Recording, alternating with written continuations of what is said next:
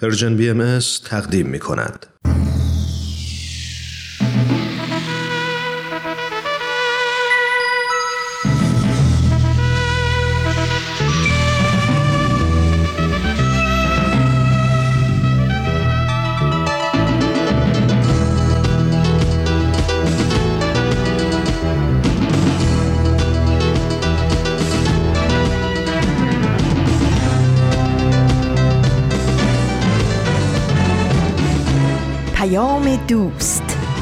برنامه ای برای تفاهم و پیوند دلها.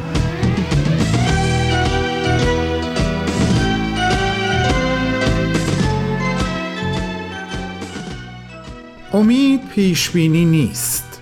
سوگیری روح ماست. هر یک از ما باید امید واقعی و اساسی را در درون خود بیابد.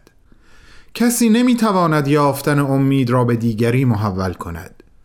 امید در این معنای عمیق و قدرتمند مترادف با این نیست که وقتی اوضاع باب میلمان است از وضعیت لذت ببریم. به معنای سرمایه گذاری در اموری نیست که معلوم است خیلی زود به ثمر می‌رسد. امید توانایی تلاش برای موفقیت است. بی تردید امید به معنای خوشبینی نیست. امید باور به این نیست که اتفاق خوبی رخ خواهد داد. بلکه اطمینان از این است که فارغ از هر نتیجه ای اتفاقی معنادار در حال وقوع است. بودنت را با که ساز دیدنت را پر که شوق خنده را باری من که شعر ماندنت را خواندم. لبهایم را میخندیدی چشمانم را میباریدی در رویایت میچرخیدم آوازم را میرخسیدی میچرخیدم آوازم را میرخسیدی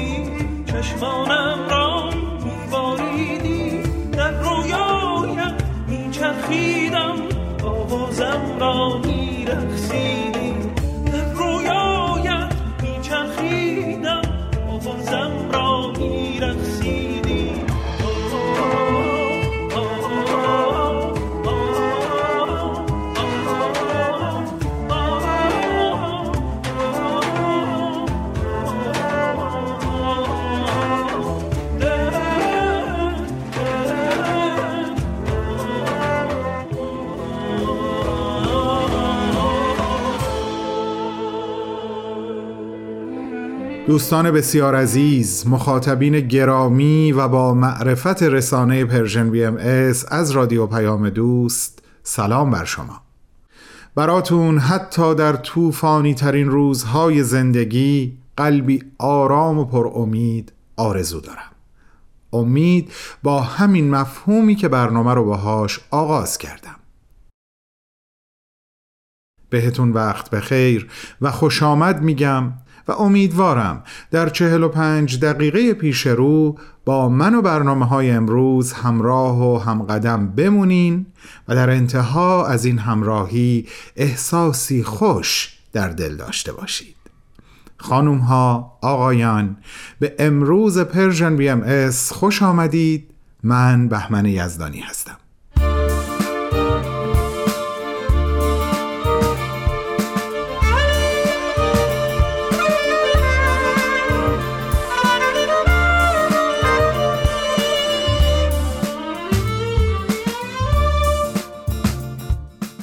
شنبه ششم آبان ماه از سال 1402 خورشیدی هست و 28 اکتبر از سال 2023 میلادی. با دو برنامه سخنرانی و معماران صلح میزبان شما هستم و امیدوارم از شنیدنشون لذت ببرید اگه موافق هستین بریم به استقبال اولین برنامه. من در ادامه باز با شما صحبت خواهم کرد. بفرمایید خواهش می‌کنم.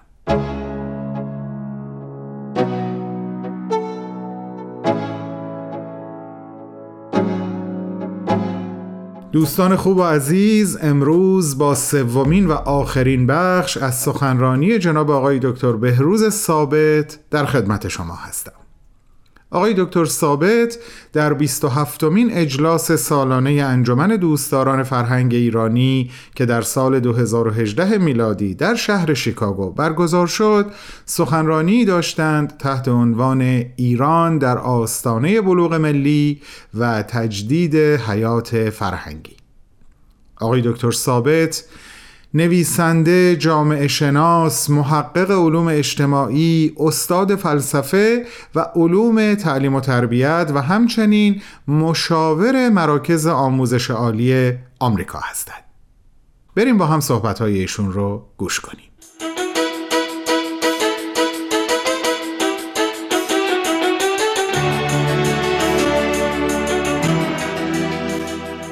وابستگی روزافزون جوامع انسانی شرایطی را به وجود آورده که مشکلات اجتماعی و سیاسی و اقتصادی در هر گوشه از جهان که پدید میآیند بلا فاصله ابعادی جهانی به خودشون می‌گیرند. لذا خطرات واحد و مشترکی که جامعه بشری رو تهدید می‌کنه نیازمند راهبردهایی است که بر اساس همکاری و تعاون بین المللی باشد. ایران بعد از حمله اعراب و تسلط مسلمین برخوردش با اسلام از دو گونه طرز تلقی ریشه گرفته. یکی تلقی قبول اون و دوم تلقی دیگر که رد اون بوده. شما تاریخ ایران رو که ملاحظه بکنید این دو در کنار هم بوده. هم قبول کرده هم مبارزه کرده. هم قبول کرده هم سعی کنه عوضش بکنه. تنش تاریخی میان قبول و رد برخورد ایران با اسلام رو شک داده در حقیقت. و چنین تنشی موجب اون شد که در اصل ما دو نوع اسلام در بستر تاریخ به منصه ظهور بیان. یکی اسلامی که در خاورمیانه و شمال آفریقا رشد کرد و دیگری اسلامی که در ایران پدیدار شد. ایرانیان با حفظ زبان و هویت فرهنگی خود تأثیرات متقابل بر تفکر و اندیشه اسلامی گذاشتند. به قول برنارد لوئیس مرکز جهان اسلام متأثر از فرهنگ ایرانی بود و همین فرهنگ و تمدن بود که توسط عثمانی ها که برای قرنها از سنت و خلاقیت ایرانی بهره برده بودند تا دروازه های وین پیش رفت. تأکید متفکرین ایرانی بر معرفت علمی و منطقی بر زیبایی شناسی ایجاد ارتباط و گفتگو میان فلسفه و کلام نفی ریاکاری و زهد دروغین و تعصبات خوش تأثیرات پردامنه در تحول اندیشه اسلامی داشته است. موضوع تاثیرات تاریخی ایران بر اسلام خود یک موضوع جدایی است که نیازمند مطالعات دقیق علمی است. در اینجا فقط با اشاره مختصر به چند مورد میشه اشاره کرد که چگونه فرهنگ ایران به آرا و اندیشه های نو اجازه حتی بعضی اوقات خطرناک اجازه رشد داده در طول تاریخش و چگونه آن منظر نوآوری موجب باروری دید انتقادی در محیط اسلامی گشته. مثلا این مورد خیام رو خیلی کوتاه اشاره می‌کنیم که هم ریاضیدان بود و ستاره شناس و هم شاعر و ادیب و هم صاحب مشربی در فلسفه که برخلاف جو و محیط پیرامونش عمیقترین مباحث آفرینش را با نوعی شک فلسفی و اعتراض به شرایط هستی بدون پرده پوشی با نگاهی به اصطلاح الهادی در هم آمیخت. و این شک و ابهام فلسفی خیام راه را برای گذر از ایمان کورکورانه همراه کرد و اجازه روح کنجکاوی داد. همینطور در آثار مولوی می‌تونیم این مطلب رو ببینیم که در مکتب مولوی و مراد او از شمس نشانه های بارز نیاز به تحول در اسلام را می‌توان مشاهده کرد که آنها به دنبال معنی بودند نه فرمالیزم بی اصالت. میکوشند با نفی اسلام فقهی زمینه را برای یک تفکر خلاق و نوعی از الهیات پویشی یا process theology مهیا کنند. آنچه که از نیمه دوم قرن 19 در ایران در واکنش به تجدد و نوآوری فکری رخ داد هر یک دارای نفوذی خاص بوده که به صورت موجی تمام دنیای اسلام رو از خودش متأثر ساخته.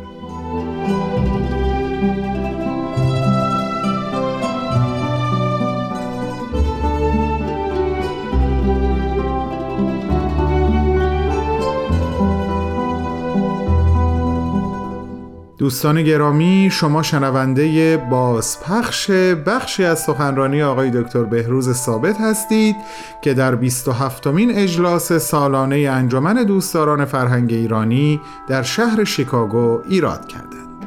سخنرانی با نام ایران در آستانه بلوغ ملی و تجدید حیات فرهنگی. بعد از چند لحظه کوتاه صحبت‌های ایشون رو دنبال خواهیم کرد. با من همراه باشید.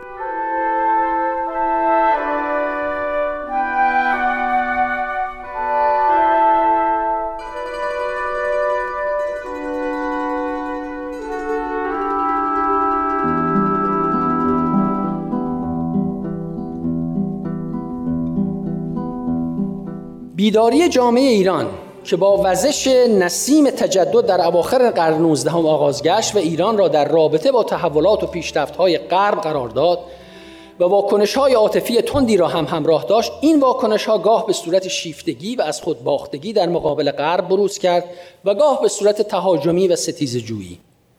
ملیت به بلوغ ملی و فرهیخته و خودجوش در حقیقت یک نوع آشتی دوباره است که یعنی نه ستیز جویی نه خودباختگی نه ناسیونالیزم افراطی و شوونیزم نه ملیگرایی ناسیونالیزم انحصار طلب. اون غرب ستیزی که فیلمسل جلال آل احمد و احمد فردید داشتن اون دردی رو دوا نکرد برای ایران. ایران بایستی از متحجرین دینی و فرهنگی فاصله بگیرد و در روابط بین المللی هم از پیشرفت های غرب یاد گیرد. ضمن اینکه جنبه های مثبت فرهنگ خودش رو حفظ می‌کنه. به علاوه اکنون حتی در قلب دنیای غرب ما یک نداهای شومی رو میشنیم که هدفش مبارزه با دستاوردهای جهانی شدن هست و زنده کردن شبه ناسیونالیزم و نابودی دموکراسی و جامعه مدنی. داریم با دنیای عجیب روبرو هستیم. قطبندی های گذشته به سرعت در حال جابجا شدنند جبهه های دموکراسی با جبهه های دیکتاتوری در هم آمیخته اند ایران در گذشته خب البته از ما می‌دونیم از امریکا تأثیر زیادی گرفت و تقلید می‌کرد. و حتی جلوه های دموکراسی رو بسیار ما به تبعیت از آمریکا در ایران پیاده کردیم. و تصور آن بر این بود که اگر امریکا فروری زد احتمالاً اینو اغمار امریکا هم در گرداب دیکتاتوری و آنارشیم سقوط می‌کنن که درستم بود. ولی جالب این است که ما یک نوع بلوغی در ایران داریم می‌بینیم. شاید هم خیلی خوشبینی این. یک علائمی در دست است که عشق و علاقه ایرانیان به مفاهیم حقوق بشر و تکسرگرایی از یک نمایش ناشیانه و یا تقلید محض از آمریکا فراتر رفته. ارزش های دموکراتیک در جان و روح مردم در حال افزایش است. ما در این چند روز در نوتخا در فیلم هایی که دیدیم یک نمونه هایی از اون رو مشاهده کردیم. تا جایی که میشه گفت که اگر دیگه امریکا مدل نیست. البته امریکا باید همکاری کرد. کشور بزرگیه. آینده بسیار درخشانی داره در تاریخ عالم. ولی ما ندای آزادی و تکسرگرایی رو بایستی به صورت خودجوش در ایران داشته باشیم. هر گوشه دنیا هر اتفاقی میفته بر علیه آزادی و تکسرگرایی در ایران ما باید مشعل تکسرگرایی و فرهنگ و بلوغ ملی رو و آزادی رو حفظ کنیم و فروزانتر کنیم.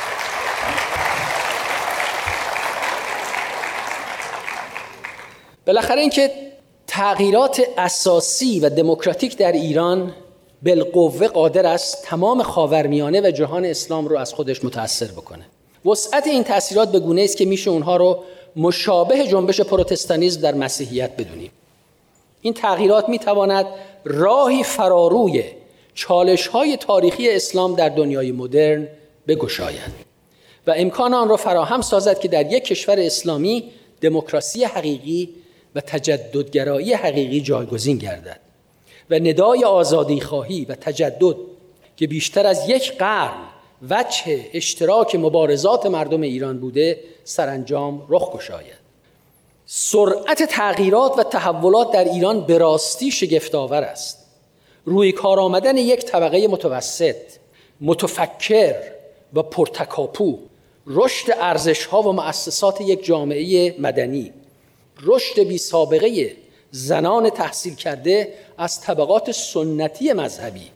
بلند شدن فریاد آزادیخواهی زنان در تمام سطوح جامعه گسترش ارزش های سکولار تمایل گسترده طبقه روشنفکر و جوانان به مبانی دموکراسی و لیبرالیزم و بالاخره وسعت دامنه مباحث نظری و تئوریک و فلسفی که اساسی ترین سوالات در مورد دین و جامعه و تحول اجتماعی رو مطرح کرده که البته ممکنه به نظر بعضی خود عجیب بیاد چون مثلا تعداد کتابهایی که چاپ میشه در ایران کمه. ولی در عین حال همراه با اون می‌بینیم که بحث یعنی اون social discourse اون گفتمان اجتماعی که در ایران هست داره شرق و غرب آسمان و زمین رو به هم میبافه تا طرحی نو در اندازد.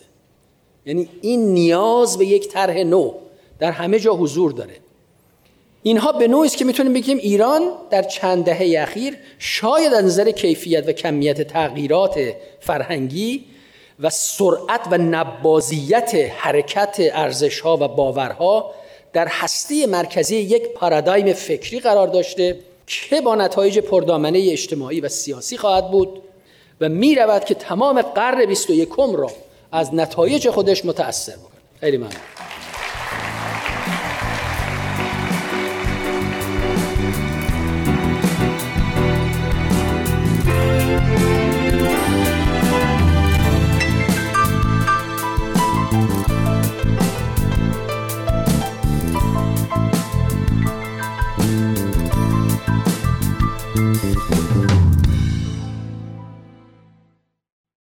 شنوندگان عزیز این بود سومین و آخرین بخش از گزیده صحبت‌های آقای دکتر بهروز ثابت نویسنده محقق جامعه شناس و استاد دانشگاه تحت عنوان ایران در آستانه بلوغ ملی و تجدید حیات فرهنگی.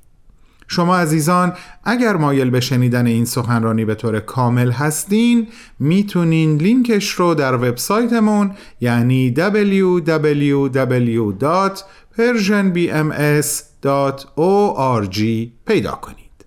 از همگی شما دعوت می‌کنم شنبه هفته آینده همراه ما باشین برای شنیدن یک سخنرانی دیگه از یک سخنران دیگه. با بهترین آرزوها. Música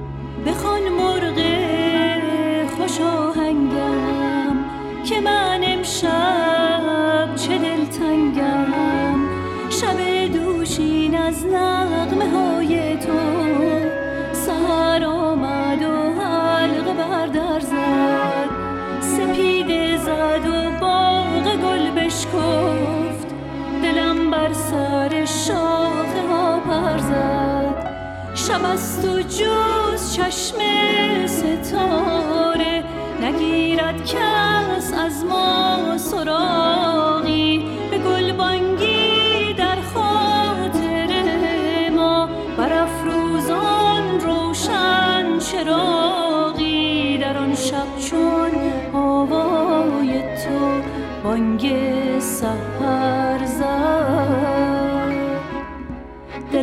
همچون پروانه سر بر بام و در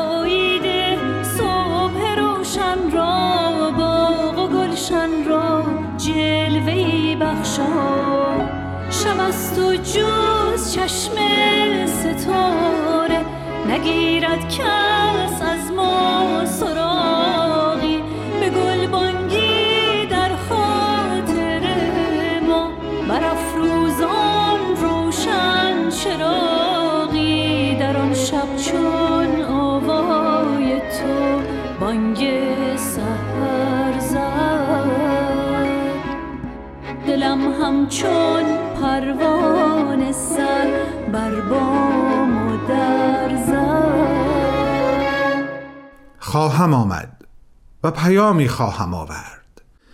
در رگها نور خواهم ریخت و صدا خواهم در داد ای سبت هاتان پر خواب. سیب آوردم سیب سرخ خورشید. خواهم آمد گل یاسی به گدا خواهم داد. زن زیبای جزامی را گوشواری دیگر خواهم بخشید. کور را خواهم گفت چه تماشا دارد باغ. دورگردی خواهم شد کوچه ها را خواهم گشت جار خواهم زد آی شبنم شبنم شبنم. رهگذاری خواهد گفت راستی را شب تاریکی است. کهکشانی خواهم دادش. روی پل دخترکی بیپاست دب اکبر را بر گردن او خواهم آویخت. هرچه دشنام از لبها خواهم برچید. هرچه دیوار از جا خواهم برکند. رهزنان را خواهم گفت کاروانی آمد بارش لبخند. ابر را پاره خواهم کرد من گره خواهم زد. چشمان را با خورشید دلها را با عشق سایه ها را با آب شاخه ها را با باد. و به هم خواهم پیوست خواب کودک را با زمزمه زنجره ها باد بادک ها به هوا خواهم برد گلدان ها آب خواهم داد. خواهم آمد پیش اسبان گاوان علف سبز نوازش خواهم ریخت. مادیانی تشنه سطل شبنم را خواهم آورد. خر فرتوتی در راه من مگسهایش را خواهم زد. خواهم آمد سر هر دیواری میخکی خواهم کاشت. پای هر پنجره ای شعری خواهم خواند. هر کلاقی را کاجی خواهم داد. مار را خواهم گفت چه شکوهی دارد قوک آشتی خواهم داد آشنا خواهم کرد راه خواهم رفت نور خواهم خورد دوست خواهم داشت.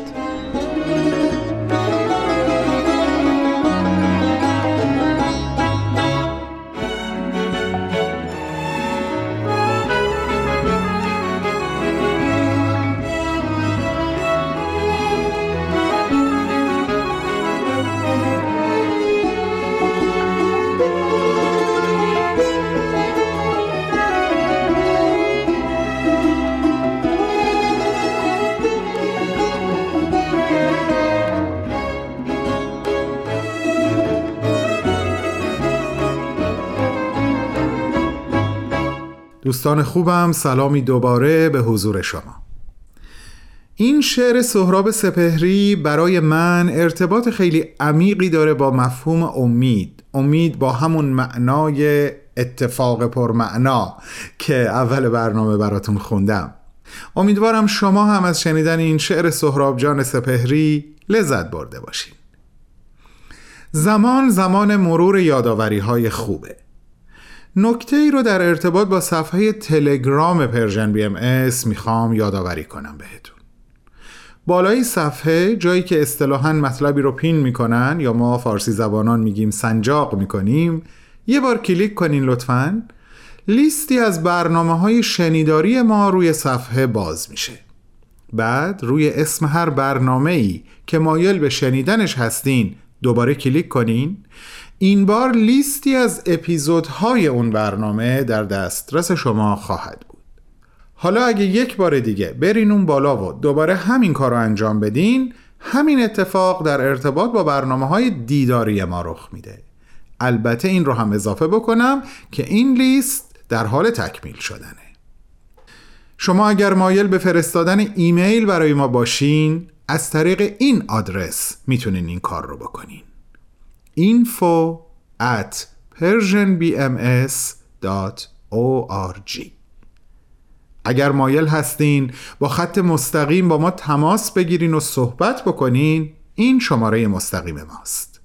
صفر صفر یک هفت صد و سه ششصد و هفتاد و یک هشتاد و هشت هشتاد و هشت. و اگر از طریق واتساپ برقراری ارتباط براتون راحت تره این شماره واتساپ ماست.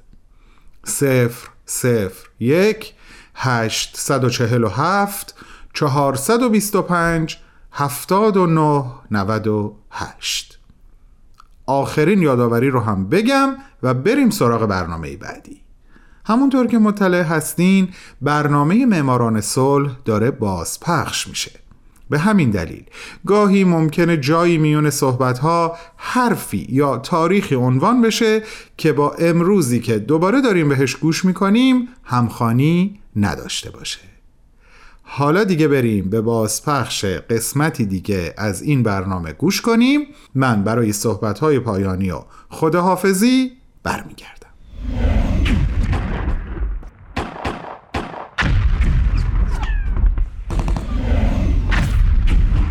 معماران صلح.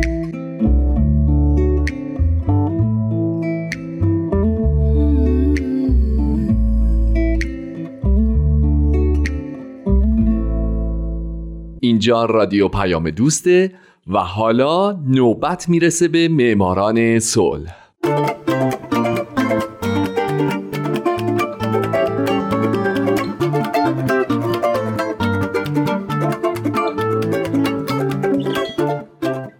فارسی زبانان دوست داشتنی درود به شما. به معماران صلح خوش اومدید. برنامه که می‌پردازه به زنان و مردان و مؤسسات و سازمانهای دولتی و غیر دولتی که درست مثل شما به جهانی بدون جنگ فکر کردند و فکر می‌کنن و برای اینکه به یک همچین جهانی برسیم قدمهای بزرگی برداشتن و برمیدارن. من هومن عبدی هستم. لطفا با من همراه باشید.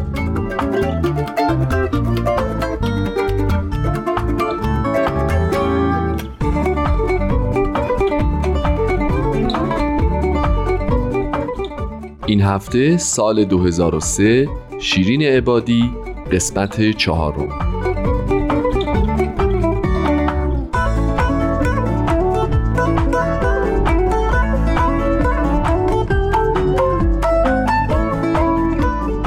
هفته پیش در اواخر برنامه به این نکته اشاره کردم که مدال نوبل صلح خانم عبادی از صندوق امانات بانک تو ایران دزدیده شد. گفته میشه ماموران جمهوری اسلامی در پنجم آذر سال 88 مدال نوبل صلح رو برداشته و مصادره کردند که این اتفاق برای اولین بار در تاریخ نوبل بوده که جایزه نوبل صلح توقیف میشه.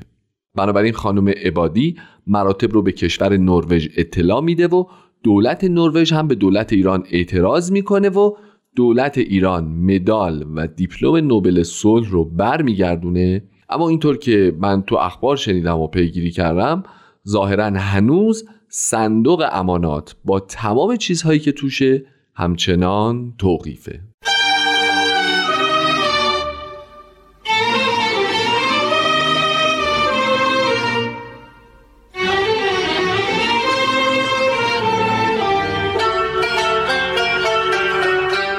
اونایی که فکر می‌کنن این تنها حرکت دولت ایران علیه خانم عبادیه سخت در اشتباهن خانم عبادی در سالهای اخیر بارها و بارها به مرگ تهدید شده حتی تهدید کنندگان به این هم اکتفا نکردن و خونواده خانم عبادی رو هم به مرگ تهدید کردند.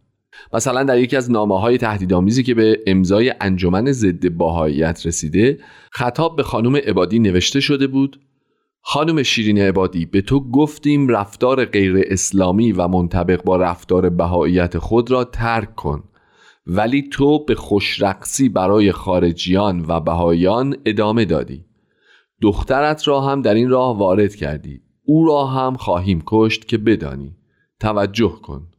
یا توی یه تهدید دیگه خطاب به خانم عبادی گفته شده بود سرکار خانم شیرین عبادی بارها به شما تذکر داده شده که مراقب سخنان خود باشید.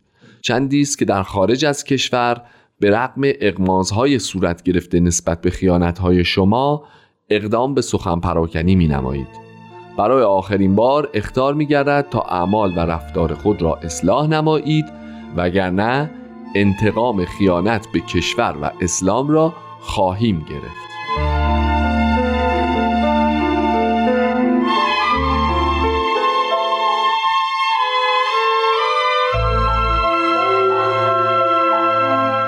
اما از نظر من ترسناکترین باری که خانم عبادی برای جون خودش احساس خطر کرده رو ایشون توی یک مصاحبه توضیح داده. خانم عبادی در این مصاحبه میگه من با همکاران وکیلم در حال بررسی موضوع قتل نیروهای اپوزیسیون در ایران بودیم که ناگهان اسم خودم رو در لیست ترورهای آینده مشاهده کردم. مسئولین دقت نکرده بودند که اسم من رو از لیست موجود در پرونده پاک بکنند. لیست به امضای وزیر اطلاعات وقت آقای قربان علی دوری نجف آبادی مزینه. پس از انتشار لیست مذکور و آغاز اعتراضات زیاد ایشون چاره جز استعفا نداشت.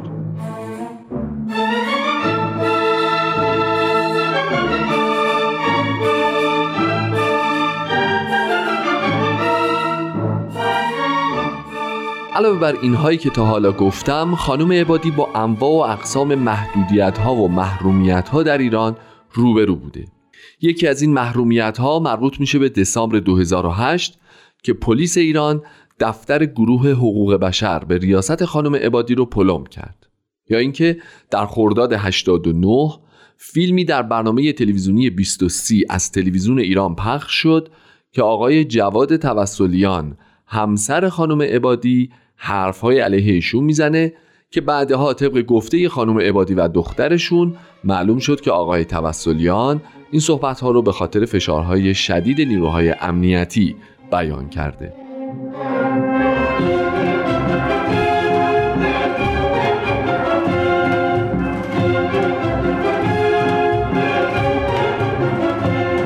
اما تمام این بیمهری ها، فشارها، آزارها و اذیتها هیچ وقت باعث نشد که خانم شیرین عبادی برنده جایزه نوبل صلح سال 2003 و تنها ایرانی برنده جایزه نوبل دست از فعالیت بکشه. خانم عبادی پس از دریافت جایزه همچنان فعال بوده که من در ادامه به برخی از اقدامات ایشون بعد از دریافت جایزه نوبل صلح اشاره می‌کنم. نوامبر 2003 اعلام آمادگی برای پذیرفتن وکالت رسمی خانواده زهرا کازمی عکاس مستقل کانادایی که هنگام اقامت در تهران کشته شد دادگاه در جولای 2004 تشکیل شد شیرین عبادی و تیم وکالتش در اعتراض به اینکه دادگاه شاهدان رو برای ادای شهادت و شنیدن اظهاراتشون نپذیرفت دادگاه رو ترک کردند.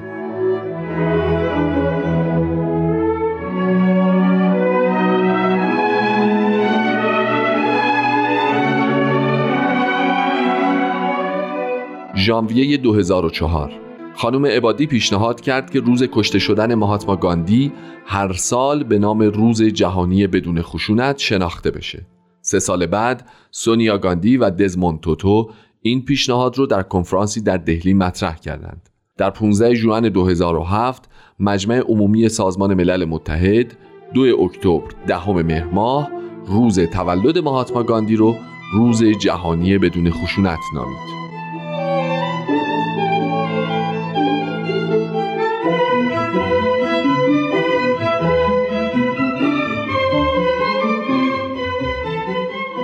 خانم عبادی از سال 2007 تا 2008 با وجود شدت گرفتن تهدیدها عقب نشینی نکرد و وکالت حاله اسفندیاری پژوهشگر زندانی ایرانی آمریکایی و همچنین وکالت داوطلبانه از رهبران جامعه بهایی ایران رو به عهده گرفت. خانم عبادی در هفته آگوست 2008 از طریق شبکه مسلمانان مدافع حقوق بهایان این مسئله رو اعلام کرد. من حتما در برنامه آینده به اقدامات خانم عبادی در دفاع از بهایان می‌پردازم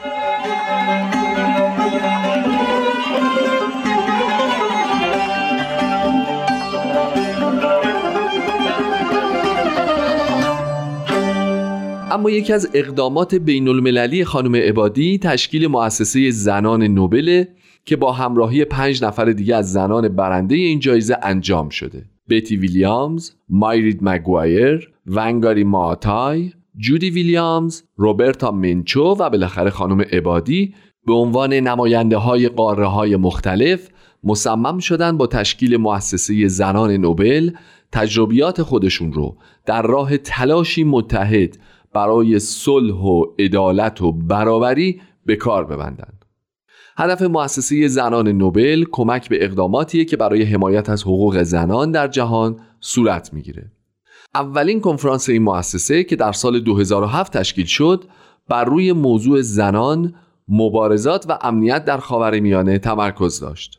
این مؤسسه صلح رو به عنوان تعهدی برای کیفیت و عدالت، جهانی دموکراتیک و آزاد از خشونت‌های فیزیکی، اقتصادی، فرهنگی، سیاسی، مذهبی، جنسی و زیست محیطی و آزاد از تهدیدات دائمی از این نوع ها بر علیه زنان و به طور کلی بر علیه بشریت تعریف می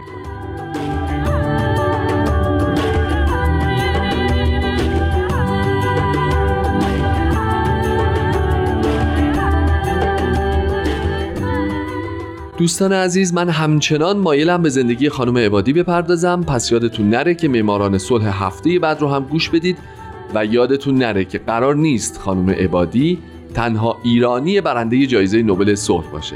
نفر بعدی باید شما باشید. من هومن عبدی هستم و شما رو به خدای مهربون میسپارم. شاد باشید و خدا نگهدار.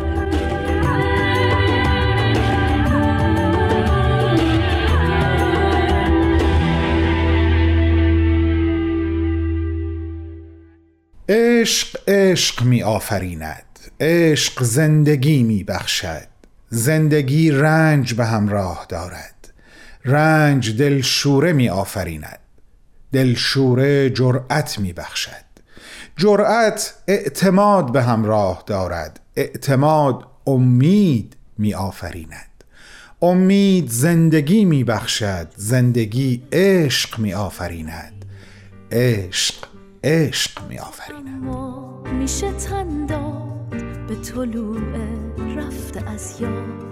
به شهامت سرودن از ترانه های میاد. با تو اما میشه تن داد به طلوع رفته از یاد. به شهامت سرودن از ترانه های میاد.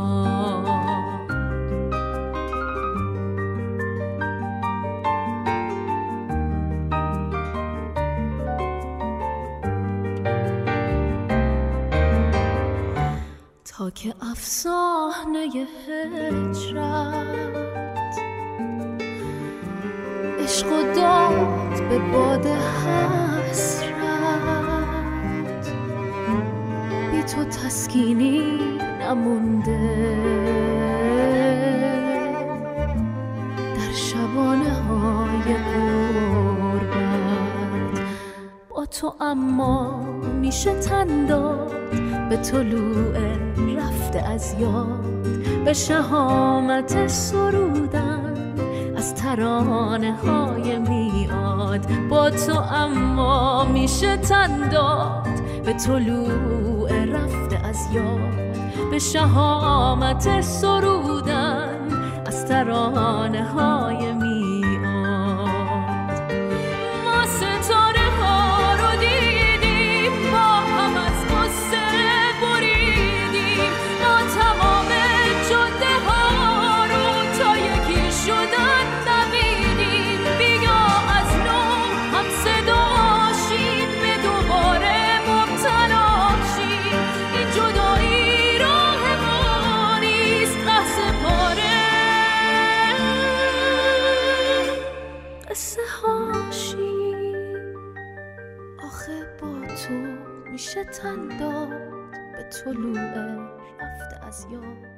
دوستان نازنین مهربانان همیشه همراه. بسیار ممنونم که امروز هم تا این لحظات آخر ما رو تنها نگذاشتین و هم قدم با ما تا انتهای برنامه اومدین. امیدم پادرجایی امید در قلب هاتون هست. اونقدر ریشهدار و مستحکم که قلب های زیادی در سایه سار درخت امیدی که از وجود شما سر برآورده به آرامش برسن و سهمی از امید ببرن. سلام. من سارا هستم. به تغییر خوش آمدید. در تغییر با هم به نقاط مختلفی از دنیا سر می‌زنیم. در تغییر درباره گروه ها و افرادی صحبت می کنیم که در شرایط جغرافیایی و فرهنگی متفاوتی زندگی می کنند ولی همگی یک ویژگی مشترک دارند. اونها در جهت تغییر جامعه اطرافشون قدم های مؤثری برداشتن. از خودمون پرسیدیم چطور میشه هر کدوم از ما با وجود محدودیت ها و مشکلات برای ساختن جامعهمون سهمی داشته باشیم. در پادکست تغییر به دنبال تجربه هایی هستیم که شاید پاسخ این سوال رو به ما نشون بدن.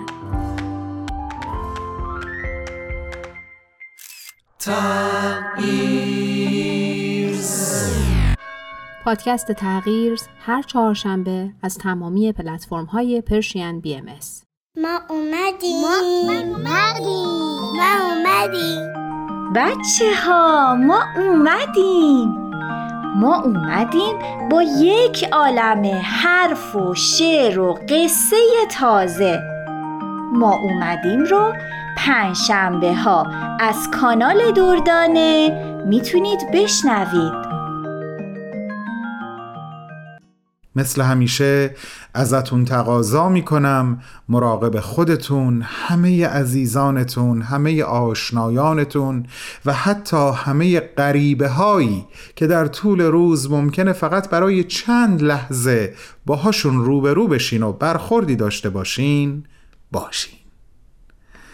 شما رو به محبت قلبی خودم و همه همکارانم در این رسانه اطمینان میدم و تا شنبه بعد که دوباره به شما برمیگردم همگیتون رو به خداوندی میسپارم که از ما به ما مهربان تره پاینده باشید و خدا نگهدار.